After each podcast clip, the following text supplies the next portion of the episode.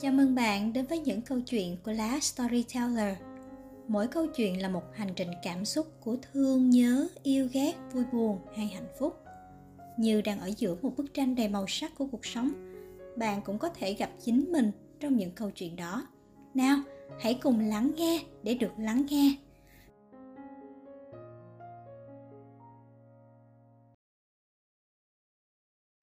Câu chuyện ngày hôm nay là vài dòng tâm sự của bạn Minh Tú, dành cho tâm hồn tràn ngập lo âu và muộn phiền.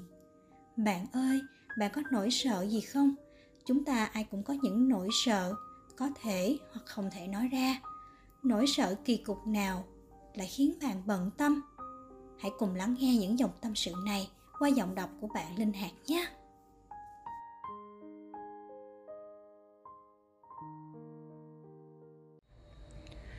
Dành cho những tâm hồn tràn ngập lo âu và muộn phiền. Không biết có ai giống tôi chăng? Tôi có một nỗi sợ kỳ cục từ những năm học đại học. Đó là nỗi sợ khi phải đi ngủ. Hằng ngày trước khi đi ngủ, tôi luôn cầu nguyện cho bản thân có một giấc ngủ an lành, không mộng mị. Vì trong giấc ngủ của mình, tôi như đối diện với những cảm xúc, suy nghĩ tiêu cực của bản thân. Nó khiến tôi như sống giữa hai thế giới. Một là cuộc sống thực tế, hai là thế giới của tâm thức.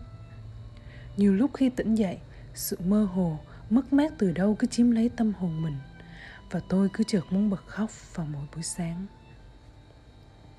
Khi viết ra những dòng này, đối với tôi mà nói, nó thực sự khó khăn. Vì nó cứ như phải dốc hết những tâm tư từ trong ruột gan mình ra. Đó là điều mà tôi luôn e ngại, bởi tôi thường hiếm khi chia sẻ những cảm nghĩ tiêu cực của bản thân cho mọi người.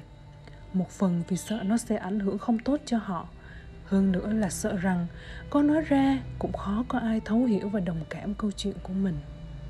Cứ như thế, mọi nỗi lo sợ, mọi muộn phiền dần dần chất chứa trong lòng, ám ảnh tôi trong mỗi giấc ngủ.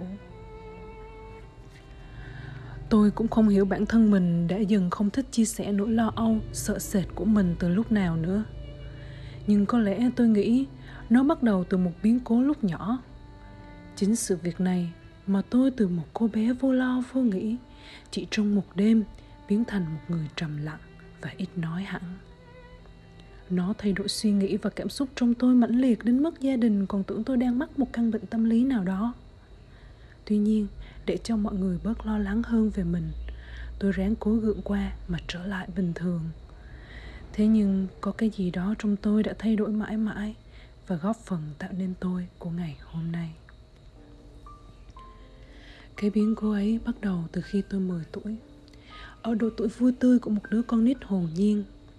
Ấy vậy mà, trong một chiều mưa gió tầm tã, tôi đã tận mắt chứng kiến một người thân trong gia đình ra đi vĩnh viễn. Người đó rất thương yêu và nuông chiều mọi sở thích của tôi. Việc ấy rất kinh khủng đối với một đứa trẻ chỉ lên 10, một độ tuổi đủ để nhận thức mọi thứ, nhưng chưa đủ sức để vượt qua những biến cố. Khoảng thời gian sau đó, tôi vẫn chưa tin được rằng người thân yêu của mình lại có thể biến mất như vậy. Tôi tin rằng người đó chắc chỉ đang đi du lịch ở một nơi nào đó mà ngày về không thể định được. Cái chết lúc này trong tôi là điều gì đó hết sức vô lý và hãi hùng. Nỗi ám ảnh và sợ hãi này kéo dài mỗi khi màn đêm buông xuống. Phải sau rất nhiều năm, tôi dần chấp nhận sự thật này và trở nên vui vẻ hơn. Có lẽ thời gian đã giúp tôi nguôi ngoai. Thế nhưng chuyện này kết thúc lại mở ra một câu chuyện khác. Vào năm 2 đại học, tôi lại được tin ba mình mắc bệnh ung thư và bệnh đã sang giai đoạn di căn. Có nhiều lúc đang ăn cơm cùng ba mà tôi phải kìm nén những cơn khóc nấc bằng cách cố nhét thật nhiều cơm vào miệng mình. Cho nên thời gian ấy, tôi thường xuyên bị đau dạ dày vì nuốt quá nhiều nỗi đau đớn và cảm xúc bất an vào trong bụng mình. Trong suốt thời gian chữa bệnh bằng hóa trị, nhìn ba mệt mỏi, đi không vững, liên tục chán ăn, lòng tôi đau như cắt, vì tôi sợ cái ngày ba tôi vĩnh viễn rời xa mình càng gần hơn.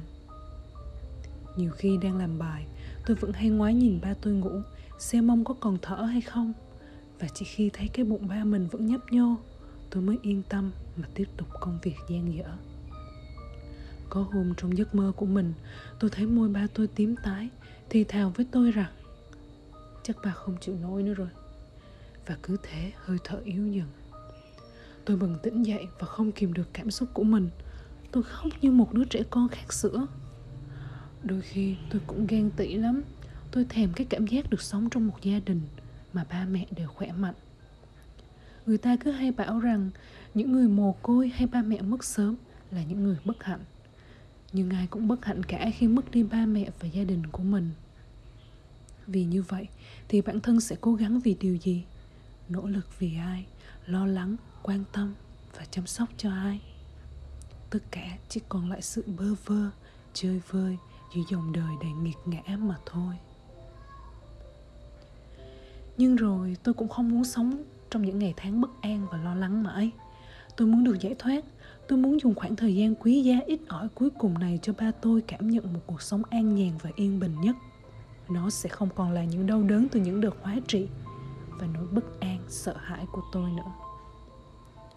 Và tôi đã tìm đến thiền. Mỗi ngày tôi và ba cùng tập hít thở, cùng nhau đi bộ chậm rãi ở khu phố gần nhà. Việc thiền cũng đã giúp tôi có một giấc ngủ ngon hơn, không còn những nỗi sợ khi đi ngủ nữa. Mỗi sáng thức dậy, việc đầu tiên tôi làm sẽ là viết ra những điều tôi biết ơn.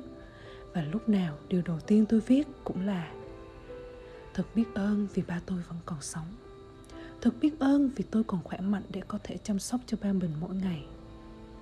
Tôi trân trọng từng khoảnh khắc không chỉ bên ba mà còn là đối với tất cả mọi người. Vì chẳng ai biết trước được chữ ngờ cả. Người hôm ấy mình vừa thấy đó, hôm nay đã không còn nữa. Vào mỗi tối trước khi đi ngủ, tôi luôn cầu nguyện. Vì gia đình không theo đạo nào nên tôi chỉ cầu trời và tổ tiên mà thôi. Tôi luôn cầu nguyện cho ba, cho người thân và cho mọi người. Tôi luôn mong những gì tốt đẹp nhất sẽ đến với tất cả. Nhờ vào thiền mà tôi nhìn cuộc sống trung dung hơn, nhìn vào những mặt tích cực của vấn đề và giải thoát bản thân khỏi những âu lo, sợ hãi. Về sau, tôi không sợ hãi những giấc mộng nữa, cũng không còn rơi nước mắt vì đau buồn hay lo lắng sợ sệt nữa. Nước mắt tôi giờ đây chỉ rơi vì vẻ đẹp và sự đong đầy yêu thương từ cuộc sống. Với tôi của hiện tại, sự ra đi của một người nào đó trong cuộc đời này đẹp tựa như hoa đào rơi vào tháng 4 vậy. Tái vút. Nếu bạn đang lo âu, sợ hãi, hãy hít một hơi thật sâu và chậm chậm thở ra nhé. Đến một lúc nào đó, bạn sẽ cảm thấy thoải mái hơn đấy. Cảm ơn mọi người đã đọc bài viết này của mình đến đây nhé. Cầu chúc mọi niềm lành sẽ đến với tất cả. Cảm ơn bạn vì đã lắng nghe câu chuyện này. Nếu bạn cũng có một câu chuyện và muốn chia sẻ để hòa mình vào dòng chảy kỳ diệu của sự kết nối, hãy gửi email cho chúng tôi về địa chỉ podcast.lastoryteller@gmail.com. Còn bây giờ, chúc bạn ngủ ngon.